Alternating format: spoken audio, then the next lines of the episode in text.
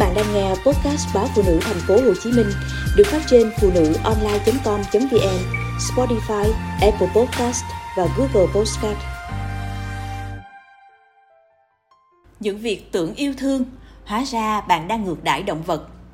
Các trải nghiệm du lịch nổi tiếng như cưỡi voi, chơi với cọp vân vân được các nhà bảo vệ động vật ghi nhận là ngược đãi động vật theo kết quả thăm dò do Tổ chức Bảo vệ Động vật Thế giới, thì rất nhiều du khách đã tham quan và trải nghiệm các hoạt động du lịch liên quan đến động vật hoang dã. Các nhà quản lý chiến dịch bảo vệ động vật Úc nói, du lịch động vật hoang dã có một nghịch lý. Những người yêu thương động vật hoang dã sẽ đến những địa điểm này để xem chúng biểu diễn, cưỡi chúng, xuống bể bơi với cá heo hoặc chụp ảnh tự sướng với hổ. Nhưng điều họ không nhận ra là những con vật đó đang bị đối xử rất tàn nhẫn. Theo báo cáo năm 2017 của Tổ chức Bảo vệ Động vật Thế giới, trong số 2.923 con voi ở 220 địa điểm du lịch châu Á được khảo sát, có đến 3 phần tư sống trong điều kiện không thể chấp nhận được. Điều này bao gồm cả việc bị xích cả ngày lẫn đêm, thường là bằng những sợi xích dài dưới 3 mét. Các buổi biểu diễn yêu cầu voi thực hiện các kỹ thuật như đứng bằng hai chân sau, thường được huấn luyện nghiêm khắc và trừng phạt tàn nhẫn. Các hoạt động có vẻ lành tính như vẽ tranh hay tắm biển cùng du khách cũng căng thẳng không kém.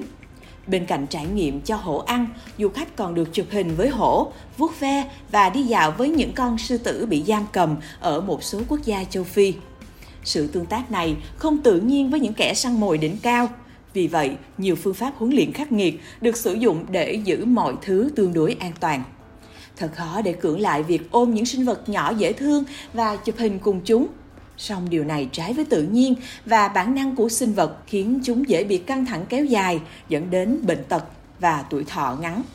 Một nghiên cứu của Tổ chức Bảo vệ Động vật Thế giới đã chứng minh con lười, một đạo cụ chụp ảnh selfie của một vài khu du lịch nổi tiếng, chỉ sống được 6 tháng, trong khi nếu sống trong tự nhiên, chúng có thể có tuổi thọ tới 30 năm. Bắt động vật hoang dã thực hiện các động tác phi tự nhiên đòi hỏi việc huấn luyện khắc nghiệt và trừng phạt rất nghiêm khắc Song song với điều đó, những con vật này cũng bị giữ trong không gian chật hẹp khi không được huấn luyện hoặc biểu diễn. Một hình thức du lịch động vật khắc nghiệt hơn là buộc động vật phải chiến đấu để giải trí như đười ươi đấm bốc, đấu vật với cá sấu, vân vân. Các buổi diễn của cá heo đang mất dần sự ưa chuộng, đặc biệt là kể từ khi có bộ phim tài liệu tiết lộ rằng một số nghệ sĩ biểu diễn đã bị bắt khỏi tự nhiên theo nhiều cách gây sốc nhưng bất kể nguồn gốc của chúng là gì, những động vật có vú bị nuôi nhốt đều là có cuộc sống cực kỳ phi tự nhiên. Điều đó bao gồm những hoạt động như cá heo bơi cùng con người trong hồ cạn, kéo du khách bơi cùng bằng vây của chúng, trao những nụ hôn và được chạm vào nhiều lần. Ngoài ra, khách du lịch được khuyến cáo nhiều về việc không nên mua ngà voi vì đó là hoạt động buôn bán bất hợp pháp.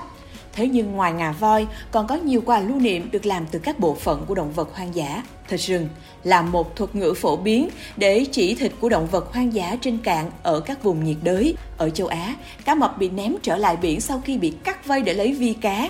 Vì vậy, đến một quốc gia nào đó, khi muốn nếm thử đặc sản của địa phương, bạn nên tìm hiểu xem món ăn đó làm từ nguyên liệu gì, da cầm, da súc hay thịt rừng.